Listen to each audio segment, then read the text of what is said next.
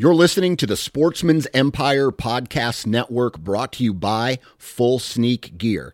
Check out their entire lineup at fullsneakgear.com. Also, be sure to check out our entire stable of podcasts at sportsmansempire.com. New from Moultrie Mobile, the Feed Hub offers first of its kind cellular connection and control for nearly any spin cast feeder on the market. When used with the Moultrie Mobile app, you can monitor feed and battery levels, run feeders on demand, receive alerts when feeders are clogged, and remotely adjust feeding times. The Feed Hub is ideal for anyone who maintains feeders. Remove the guesswork and save time by planning feeder maintenance before you drive to your hunting property.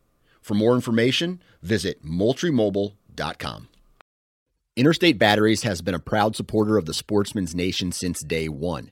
They offer just about every battery under the sun from car and truck batteries to batteries for your trail cameras and rangefinders.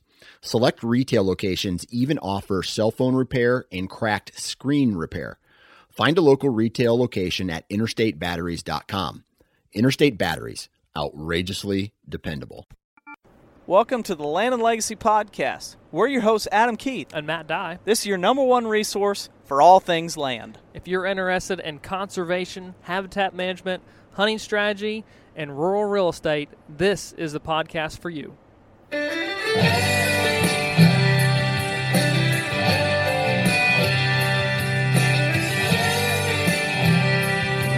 All right, guys, welcome back to another Land and Legacy podcast. This is your host, Matt Dye, and I am excited to be able to be bringing on a guest this week. This week we have got Ryan Manners. Ryan and his good friend Bucky work property together that Bucky owns in southern Ohio. I had the privilege of working with the two of them this past year. I guess it was actually it was this year. It was back in March, so it was really pretty recent. We're talking 6 months at most that they've had a plan in place and working diligently.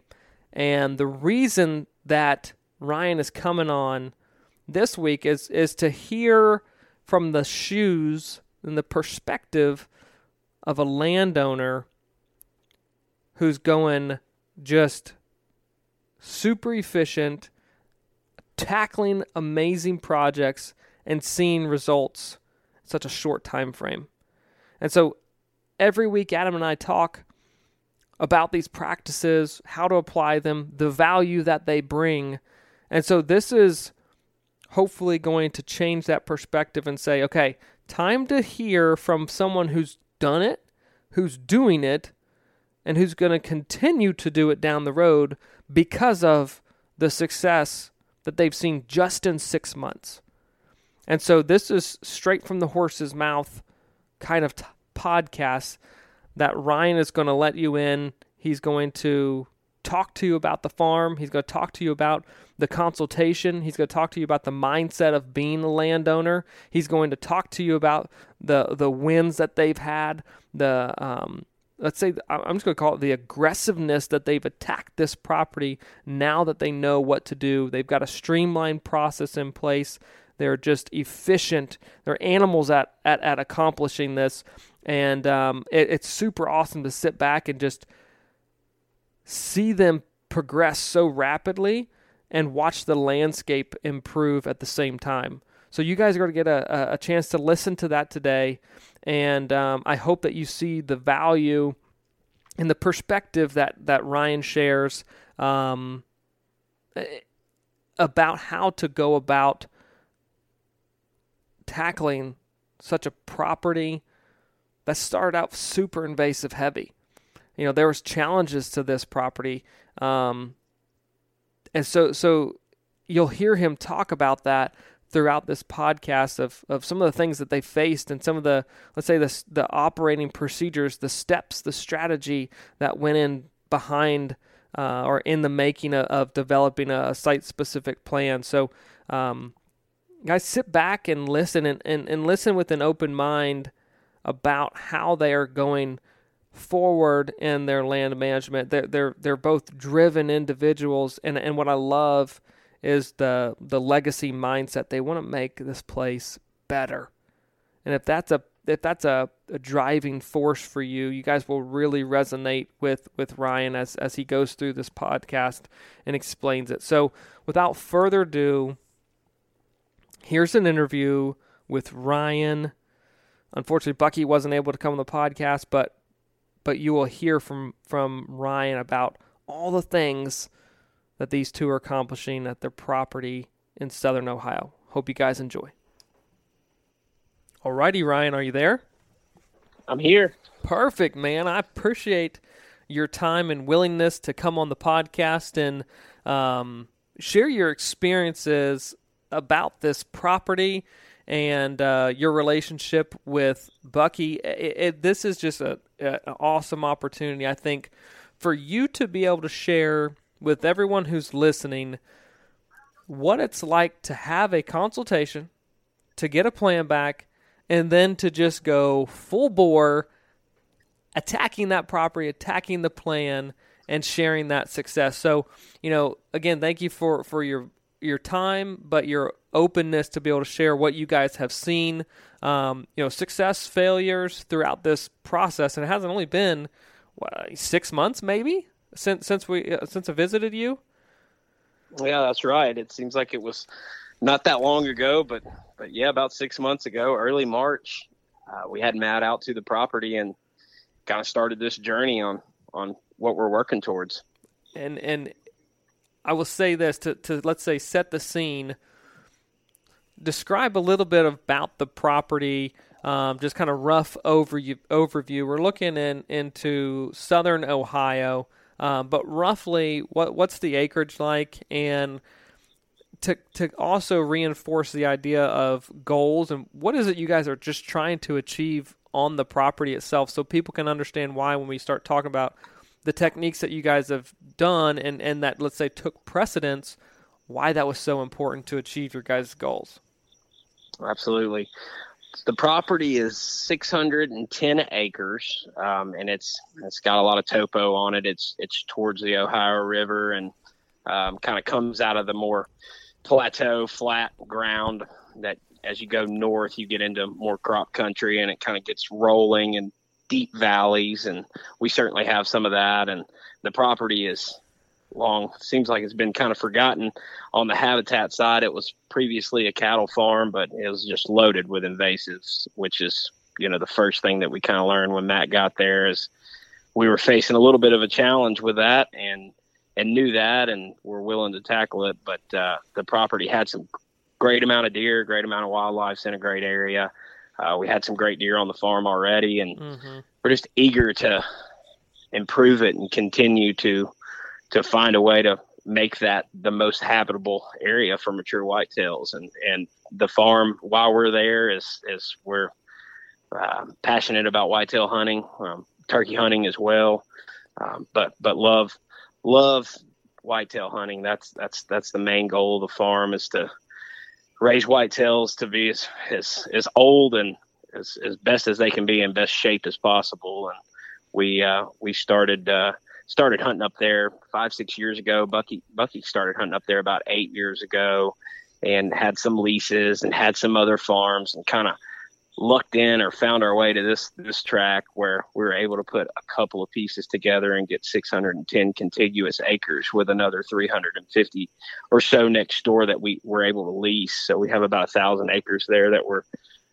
running on and and able to run cameras on. And so it was just kind of a unique opportunity to do that. And uh, Bucky felt called to to to get that property and doing what I love to do. I love to work on the habitat, and he does as well. And we were ready to put our work boots on and see if we can make that place into what it should be. Yeah, absolutely. I, appreciate that uh, that overview because it, it, it helps paint the picture of okay, people are listening. Where where are we talking about? What are those goals and, and where are we kind of where's the starting block at? Are are, are we on a hundred yard dash? Are are we you know starting at the twenty five yard meter? Or, I mean, excuse me, twenty five yard line or, or, or how far down the line are we on, on a good quality farm? And, and you know, let's say from my perspective, getting there and looking at topo, knowing the knowing the area, um, there's a lot of really cool features about the property. The the topo is extreme. I mean, you would not really think about too much of it if if you haven't visited this area. And, I, and I've spent time and work a lot in other portions of southern Ohio, and it has topography, but but this is almost honestly to to a different extreme. Um, it's it's very steep, but it does have a lot of opportunity from past land uses being cattle and now having incorporation of um, some ag onto the property and timbered areas, you have a lot that you can work with. And that was definitely um, exciting for, for me getting on the property and saying, okay, there's so many different things that this property already is working with. And based on the previous land uses, we have open ground to be able to work with and manage and, and take from, um, let's say, idle old pastures and make really great wildlife cover and food really quickly. So so what is the balance here Ryan of the farm open to timbered acres? So there's about 110, 120-ish in, in row crops and in crop production right now. And um, then there was about the equivalent to that, maybe 130 acres or so of what yeah, idle pasture. Mm-hmm. Uh, predominantly fescue, um, and and then the balance being you know timber, um, and some of it had been cut, some of it some of it was ash that you know is to, due to the emerald ash borers kind of dying out. There was some some heavy areas of that, and um, you know it, it, the the balance being timber that was largely poorly managed. Right, right, and and you guys did have um, a, a really, I would say, a dense concentration or composition of the timber being ash, and it and it it had died. Um, it it's been dead for many years, and the reason we could tell that uh, one is partially the decay of the actual trees, how much had been um, limb wise fallen off, and it was just either the single trunk left, but also another indicator was the amount of invasives. Now that that was receiving way more sunlight on, on specific slopes, the amount of invasives that were taking in and filling in that understory since the borer had hit. And, and in some areas, um, as you know, because you've been working in them here this last you know few months, it was very aggressive on autumn olive, bush honeysuckle, stiltgrass, multiflora rose, tree of heaven, um, I'm probably missing missing a few, but it was numerous. There there was a there was a big base foundation, honestly, of of invasive species in some of these areas. You know, until somebody like yourself comes on to your property or wherever you're trying to improve and kind of point some of that stuff out, you can easily blindly just ride through and not realize what's going on. Mm-hmm. And after after getting in there and trying to take some of that area back, it's it's uh, it puts it in perspective really quick. You start to look around, you start to pay attention, you start to notice the the little saplings coming up, the, the bigger, more mature, um, especially autumn olive, uh, right. uh, bush honeysuckle, and it's just it's sad.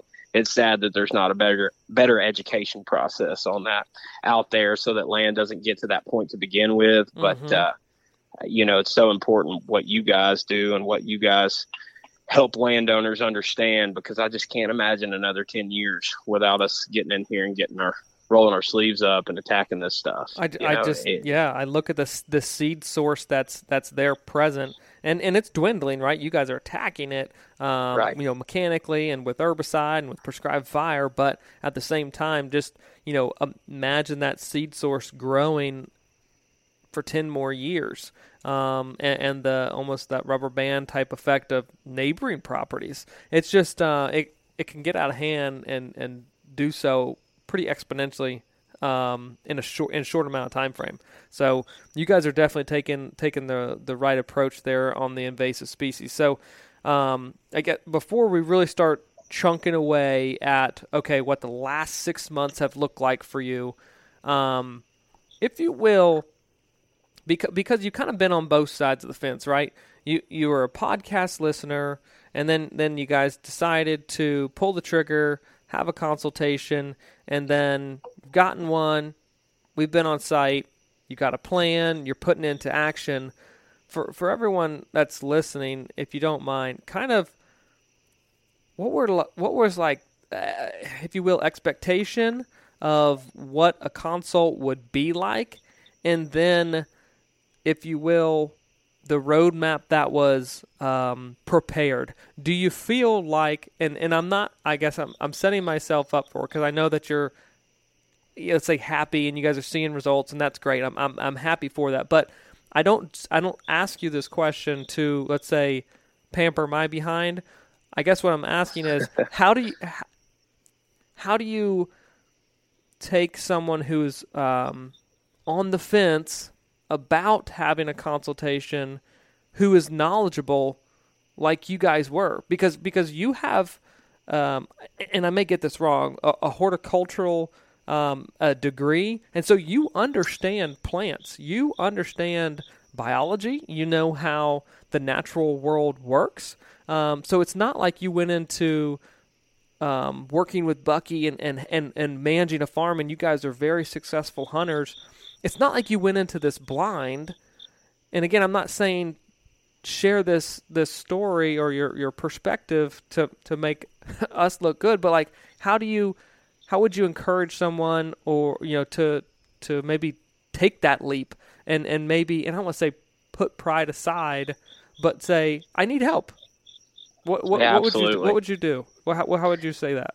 Well, so uh, a little bit about our past. Yeah, we, we both were uh, studied plant and soil science, and uh, you know, in, in college, and uh, we we owned a landscape company, a large one, and, and spent a lot of years in that. We're very versed in in plants, uh, very very versed in um, agricultural practices, and mm-hmm. and and definitely uh, trained to to to raise monoculture uh, we were everything we were taught was monoculture, monoculture. So, sure. you know, and and we took that into our habitat management, which was the first when we first started getting into that, going, hey, we can make farms better, we can do this.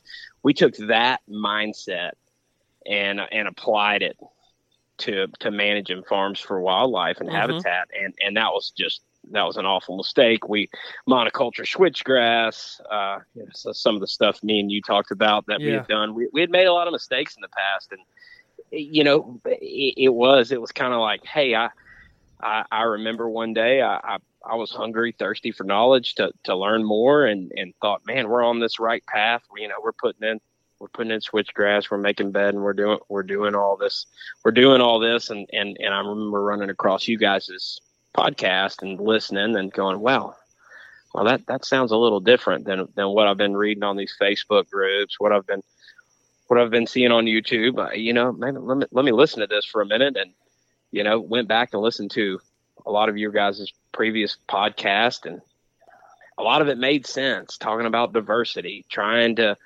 trying to get the native landscape back into a, a place where humans have have have over tried to override it for years and, right. and paid the consequences the habitat had. And so we, we uh, I started to listen to that and I thought, man, that, that really makes a lot of sense. And the more you listen to it, the, the more it makes sense. And, but still the light bulb didn't go off. I, I you know, Bucky uh, had had some previous farms, and we had done a lot of habitat improvement stuff ourselves. And as far as layout and things go, that that's fine. But we were missing something, and I knew we were, mm-hmm. um, and I knew there was more.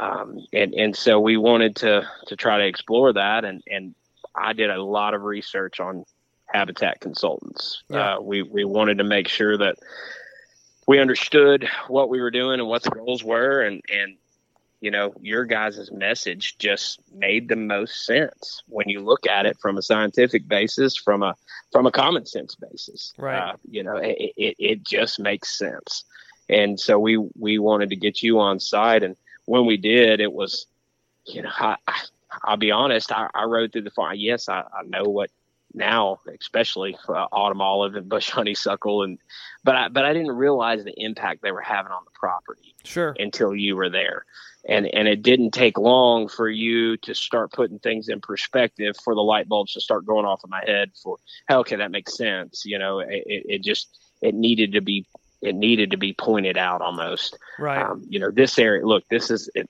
you see what's happening in this area. This is what everything's going to look like. This is not habitat. You know, and it, and it wasn't. And hmm it was absolutely um, the right call to get you guys to come in and and and point that stuff out because I don't know that we would have ever had the uh, I guess mindset or our, our plan probably would have led us to do other things first Sure. and that would have just gotten further out of hand so right. and I would have gone in and cut embedding areas or things like that I would have done that Yep. but I wouldn't have removed the invasives like you had me do right. I wouldn't have taken the steps that in the plan that you laid out. You laid out a plan that listed perfect priorities of how to work through this and why.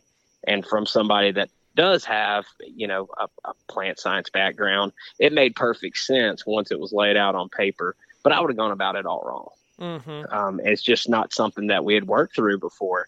Uh, it's not something that we were trained on in the past, and and so when we when we tackled this, it, it made a lot of sense. But we certainly would have not been able to to put that plan together on our own. Well, Um, and and and you made you made a great point of just you guys would have and and again you guys are great hunters. I don't need i did that was the one thing I, you know i, I take away f- myself from the the consultations. Y'all y'all know how to hunt deer. Y'all know how to figure where they're at where they're gonna be at where you need to get at where you can't get at. All that was great you know that it, it was a matter of let's make this property just as good as it could be during during the consultation but it it's it's the it's the let's say the the where do you start at? You guys could have put the bedding areas probably in some of the same locations across the farm. They just would have made sense to a deer hunter, but it it was the we need to make sure we take the right steps in the right order so that you get that end result and not do put a bedding area in, cut it in, and then walk away and not have the benefit of natives coming back and just be making honestly um, a breeding ground for the non-native and invasive plants. And that simple, let's say, switch and change to the priority maybe would have or hopefully will fuel taking the bedding thickets and taking them across the entire place instead of just doing one or two and not getting the result that you hope for and just have Japanese stilt grass come back in, in, in that understory opposed to hazelnuts, opposed to blackberry, opposed to raspberry. You know, stump sprouts from, um, gosh, you guys had hickories, you guys had walnuts, you guys had a lot of black locusts. Uh, there, there's so many sprouting opportunities: maples, hard maples, red maples. Um, so I- anyhow, there's just going in first and foremost and addressing the bad, take that out of the equation is going to allow the end result to be much better, and then fuel that passion to continue progressing throughout the rest of the farm. And so that's exactly right.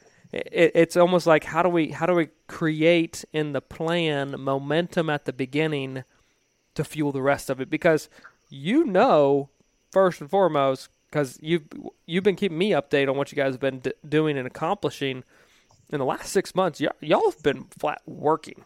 Like th- it's not it's not just the oh let's go up to the farm this weekend and hang some cameras and put out a few stands and whatever. No it's this is work.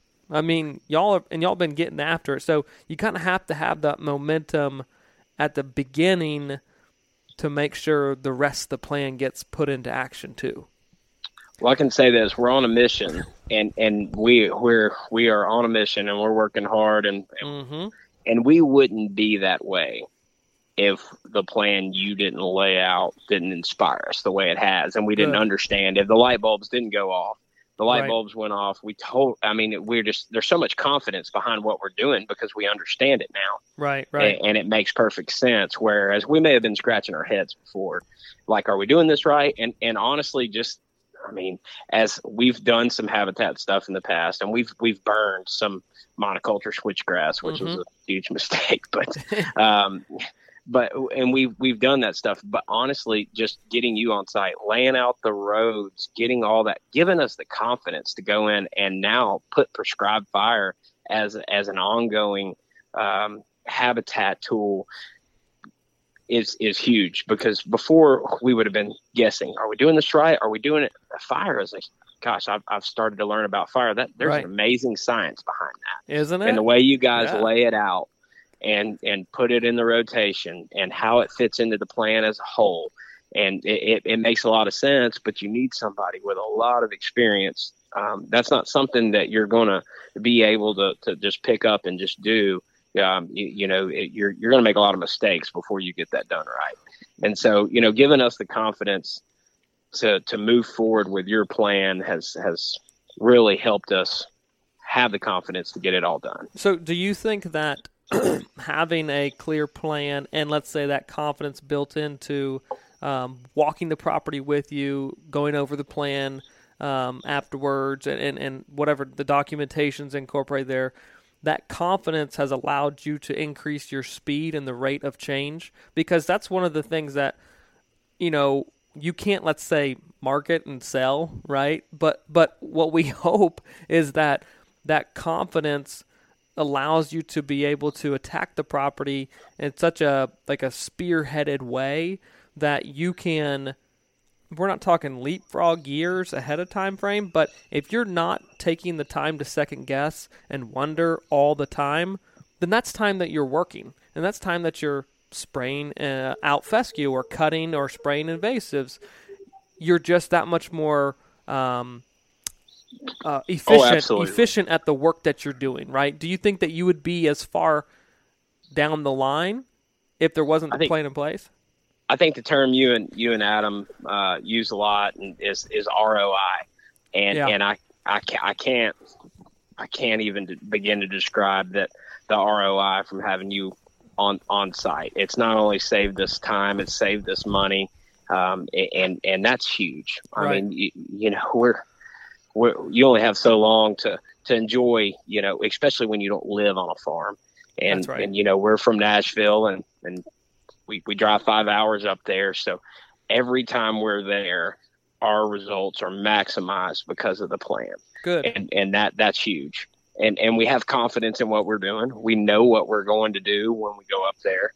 Um, and, and there's a laundry list. So we can, we can kind of pick and choose. So, and, and I may, it may be easy for me to go, well, I'm going to go work on this food plot or I'm going to do this over here. And, uh, you know, something that may not be as high on the priority list for what our long term goals are Yeah. without the plan that you guys laid out. And it really keeps us on track. And, good and that, that goes a long way. That Yeah. goes a long way. Absolutely, absolutely good. And and I, I know that we like Adam and I we talk about that often, but the reason, honestly, the the, the true value um, for having you on Ryan is is that the it, this is straight from the horse's mouth. Um, I know I'm probably. It sounds like I might be feeding you, you know, the the lines or whatever. But th- these are conversations that that you and I have had in the past, and now we're just having it and making it accessible for others to be able to say, okay, I was wondering if that would be one of the benefits of of having a plan, or is it what value does it really actually bring? And so, um, you know, I, I hope that people are, are are seeing the benefit and hearing that. Hey, this is someone who's gone through the process. This is someone who who um, is not hired nor paid to do this. This is just your your feelings and thoughts about it. Um, Absolutely, hundred percent, hundred percent, and and and I want to stress that.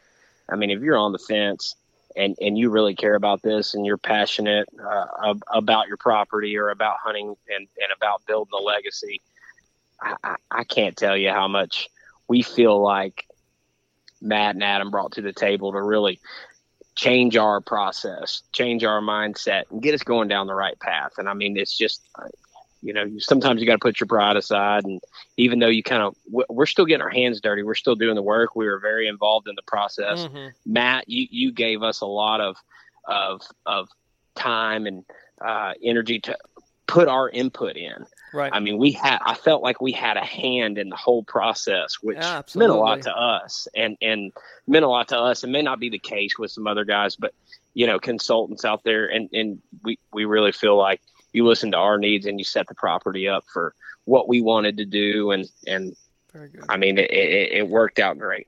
Wonderful. I, I'm I'm glad to hear that because you guys do you guys are on the property way more than than I am. Or if Adam was to come and visit with you guys, you guys have experienced that and observations of wildlife that are important to to us to be able to help build that plan. You're an integral part of it um, along the way. So that that time spent, those asked, those questions asked, um, definitely help us build out.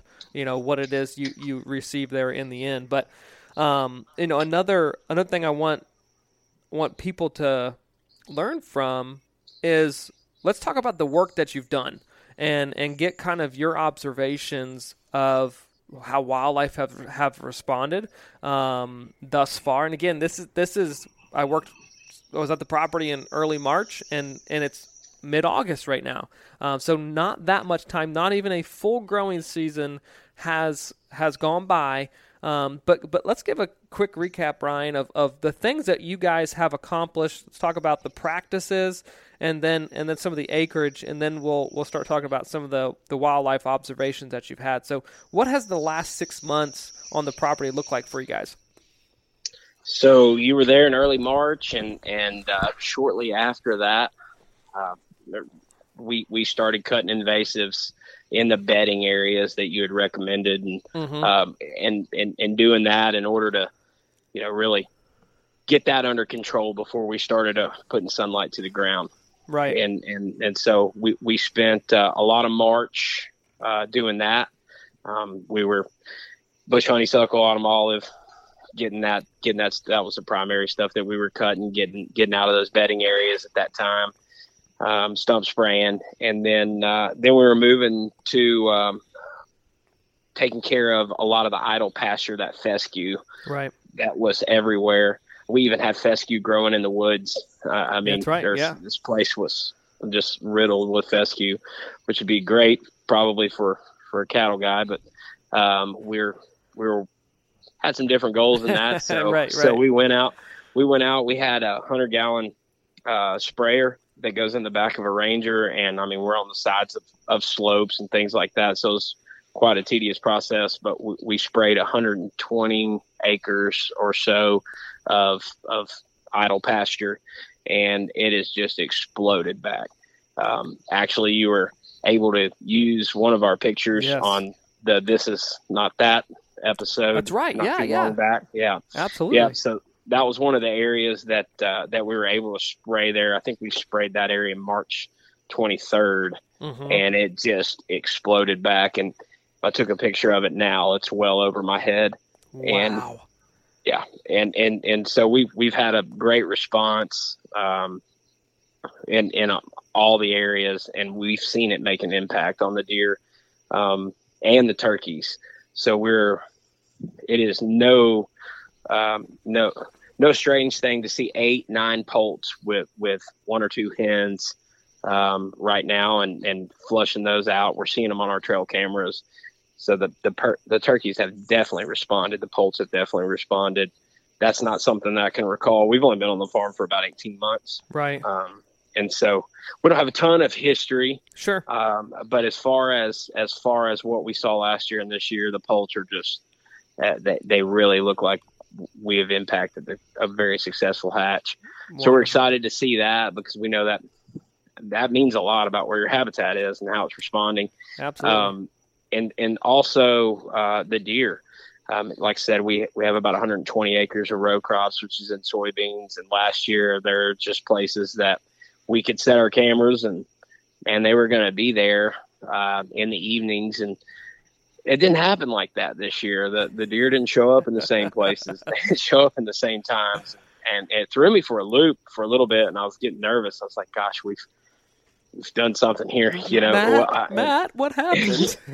yeah, what have I done? You know, yeah. and so no, I mean, uh, you know, we we adjusted the cameras around, and I mean, they're they're living in they're living in different places, and and and they're not relying on the bean fields the way they were, and that's just amazing. You know, if if you ask any any whitetail hunter around, you give them a bean field, you know, that's just the magic. That's that's the end all be all, all they need, right? Right. Uh, I would have certainly thought that, but I, I'm I'm telling you, uh, they they much prefer the, that old field, um, and they spend a lot of time in there, and and it's amazing uh, to see how they've responded to that, and, and I'm excited to see how they continue to respond to the improvements that we make. So it, it's been it's been great to see to see how the deer have how comfortable they are. I feel like I can drive around the farm and not be on eggshells. I was because yeah. You know, we, we I mean, before talked we too much about that, Yeah. but you know, and I want to kind of paint that picture for everyone listening. You know, with the steepness of the topography, a lot of the roads um, or access was was on ridge tops, and if you know Southern Ohio, your ridge tops, that's where the, these fields or crop fields would have been at. So as you're driving on the majority of the property to access and move throughout it, you're exposed on a ridge line and driving across wide open old pastures that were still just dominated with fescue. You had a couple pockets that had some some goldenrod coming up through them, but but really, I mean, it was wide open across um, the ridge tops, and then the crop fields. Of course, they were wide open as well during during the March time frame, and so one of those things I remember talking about on the the the consultation was, hey, when you spray this out, your access is going to change drastically. Even though the road may not shift or the road shifts a little bit here and there, you're going to feel much different going throughout the property because you're going to be hidden and and deer certainly will be way more hidden. They're going to be in these fields during daylight hours opposed to on the fringes, along the edges, just poking out because they're actually going to have the cover. So that that um, ability for you to navigate the farm and deer, other wildlife feel more secure. It's gonna be there. We just got to get the fescue out, and now it's gone. You said it's head high, you know, so we're we're we're talking 120 acres. That was maybe two foot tall, two and a half foot tall um, during the during the growing season.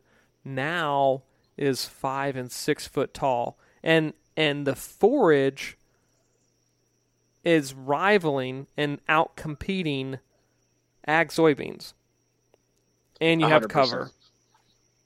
That's crazy. In in, Yep. in in in a matter of six months, and addressing one feature of the property, get fescue gone, and and not everyone can have, let's say, that native expression come back, um, like you guys have seen. It doesn't work like that for everybody, but the previous land use and seeing some of the goldenrod and the, the other plant species and forbs that we were seeing dotted throughout the property told me we're going to have a great response. And and here it is, rounding out the end of growing season one, and woo, look out because the food is everywhere, out competing beans in in ag country. That's awesome, man.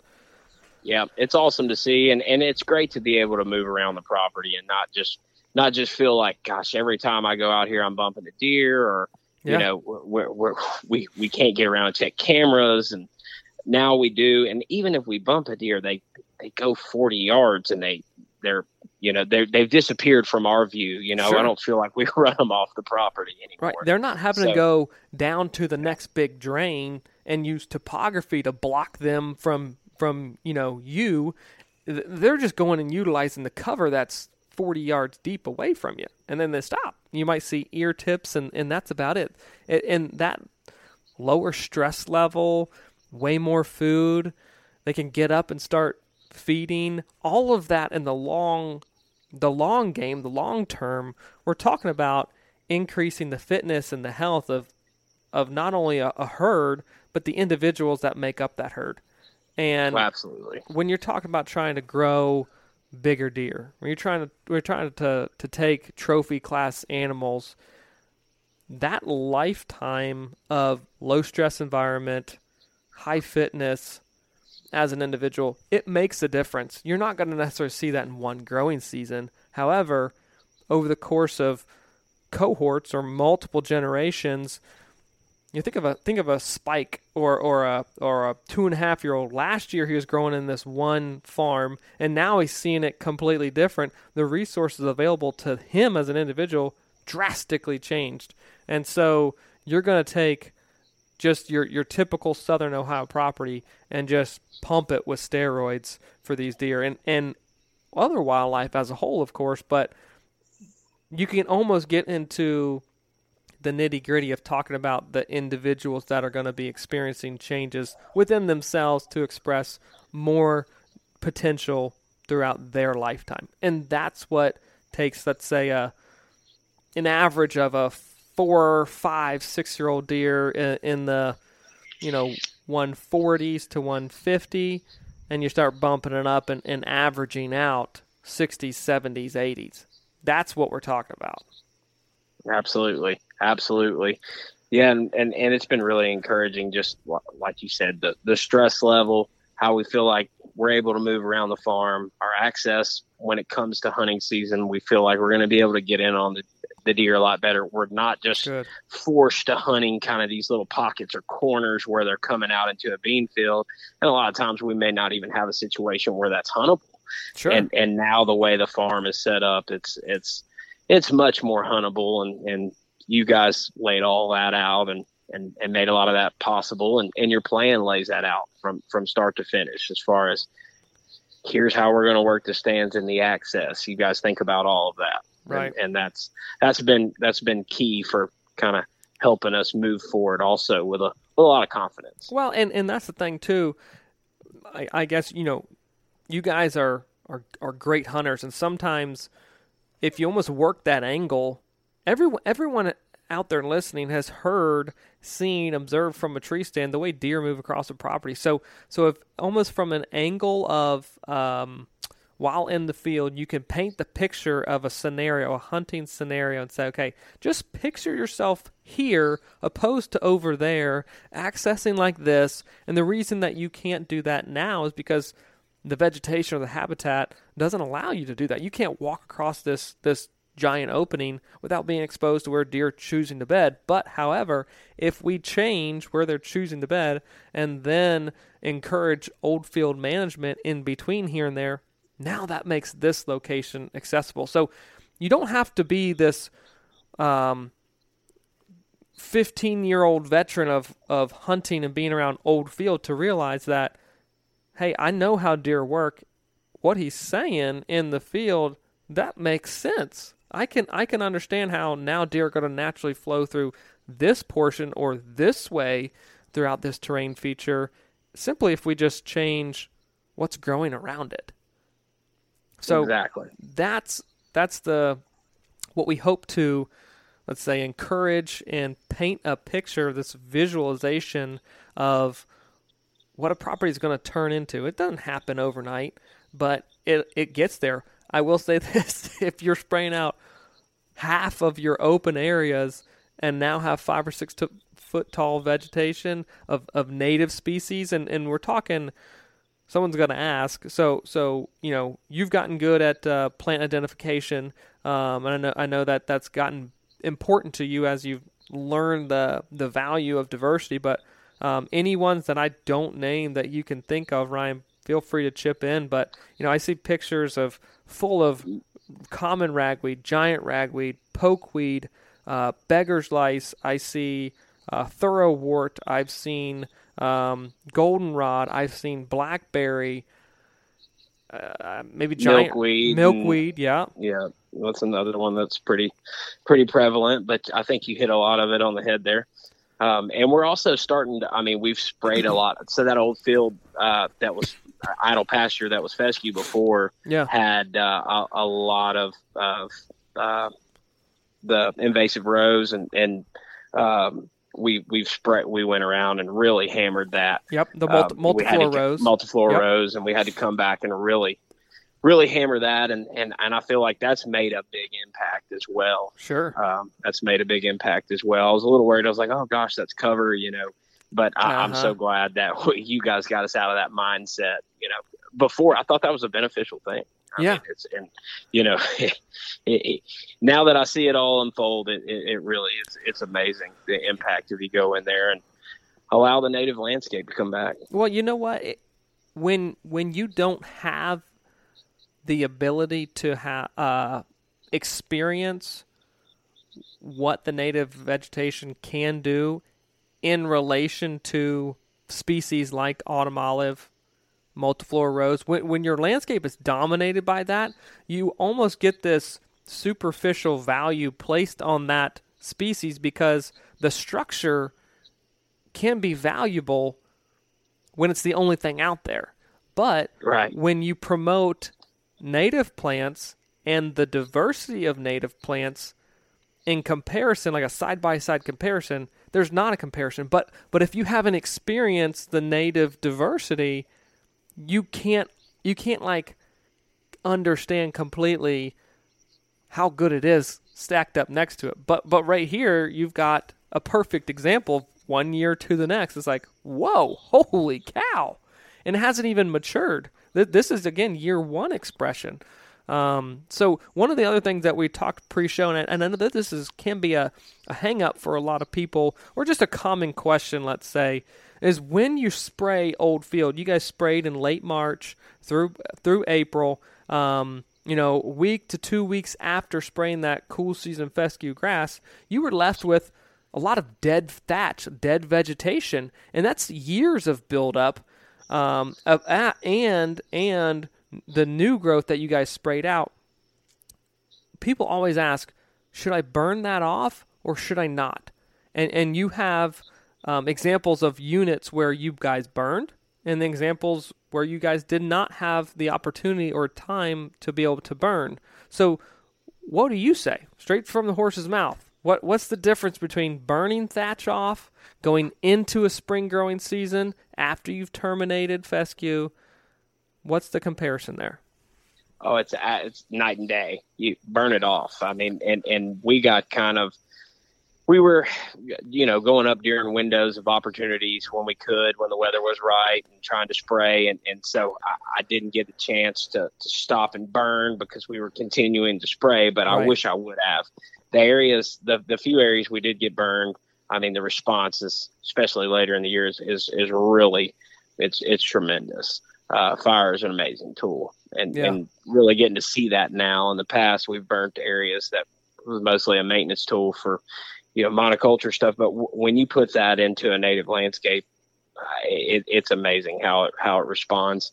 Um, and and so I would say hundred percent burn and right. and we're looking forward to going back this this February and getting those areas that we didn't get last year, Absolutely. and and that that's still being there as you've talked about, and um, you know the additional fuels as well. We're we're we're going to make sure we get it all burnt, and I can't wait to see how how everything else responds. Uh, I, can only imagine as as we're able to improve that that wildlife will will do so right there with it. They absolutely will. Absolutely. That's so that's so exciting. And I any any other points or any other thing that you want to say to to folks listening um, about let's say some of the stuff that you guys have done, you've accomplished. Um, any any other let's say words of wisdom um, that you might be able to say to someone who is they they just listening. They just want to. Um, they're not even considering a, a consultation. They're just listening and thinking: is is there really value in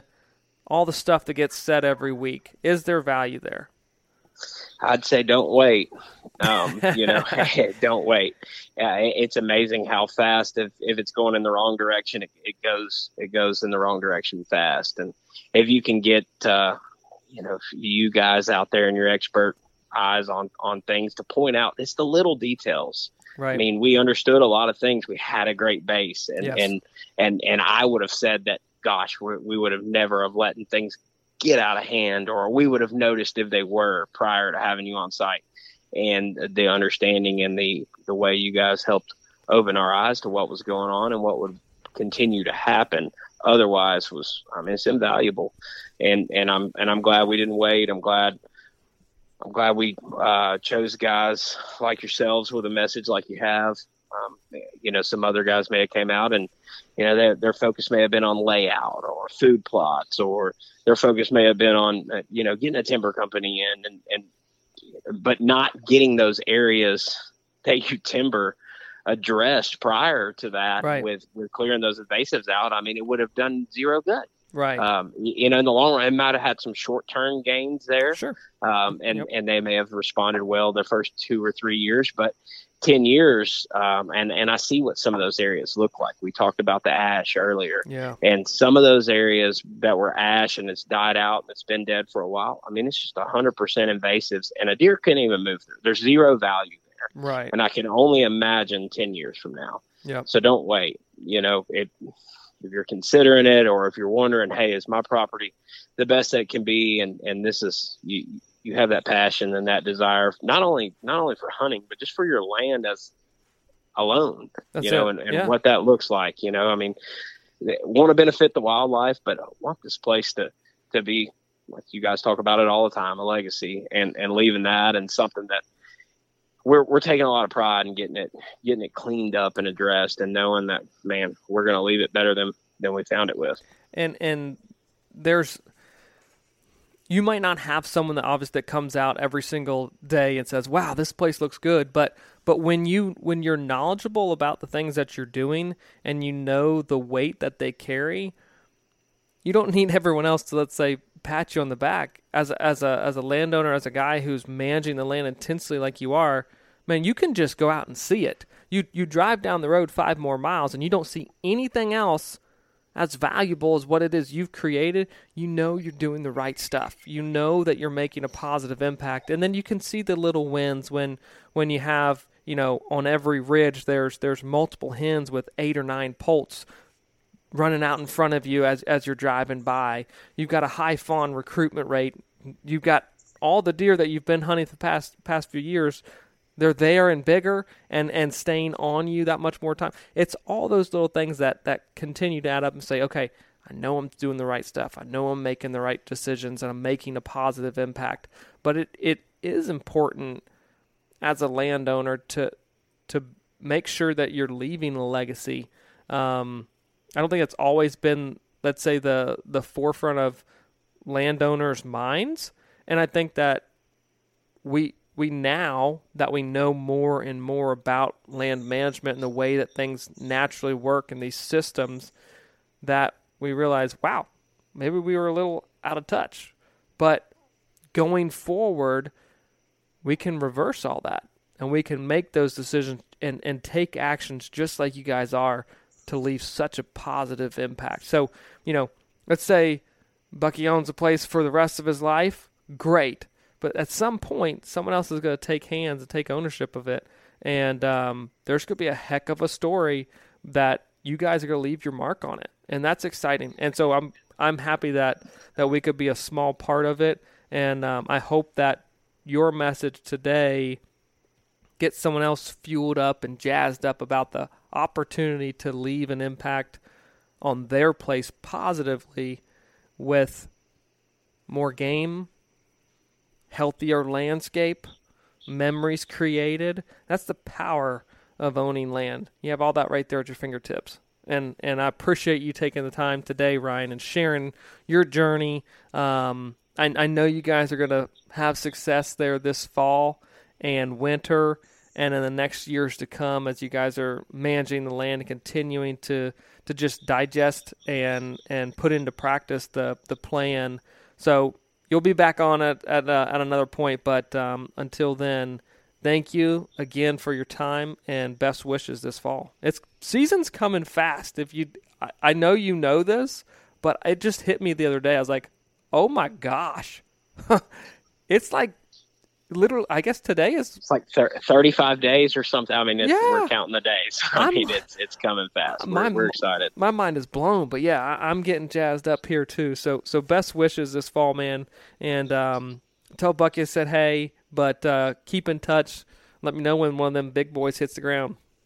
Absolutely, absolutely. Tell Adam we said hey as well, and uh, look forward to talking to you guys soon. All right, man. I appreciate it. All right, thanks. All right, guys. Well, there you have it, Mr. Ryan Manners from Tennessee, and um, good friend Bucky. I obviously enjoyed working with them a lot, and they get it. Um, they just flat out get it and are driven. They know what they want to do with the property. They know where they want to take it. And honestly, it was a little tweaking of knowledge and, and that developing of a plan. And, and I so pumped up and jazzed up to see that continued success that they're both going to have and experience on that property. So, um, I, I, I, Adam and I are always trying to find this fine line between um, sharing information and and having previous clients or clients on the podcast just due to the fact that we don't want it to sound like it's just flat out a commercial for us but it's valuable to have someone else in a different perspective not just Adam and I talk about this stuff you have to know the value from other people and the way that they are able to take this information and apply it to their property. And so that's why we had Ryan on, and uh, we certainly appreciate his time. And the, and we hope that you found value in what it was he was saying, um, because the the efficiency at the way that that they're operating that farm and implementing the plan is is awesome. And so I uh, hope you guys were able to pick up on that. Know that they're taking that property into um, a direction of success, and so we'll, we'll certainly have them back on. But but again, hope you guys found the found the value in that. Um, but we certainly appreciate you guys listening. Appreciate you guys following along. Um, leave a comment on on iTunes. Leave a review, guys. We we certainly appreciate that. And if you have any questions, please feel free to reach out directly to us at Land and Legacy. You can go right there to the website website and click contact. Send us an email or go to info at landandlegacy.tv. Go on social media. Send us a message. Guys, we, we love that interaction and um, appreciate everyone listening. Hopefully, you learned something this week. Take it, apply it, and best wishes out there on the land. We will catch you guys next week. Yep.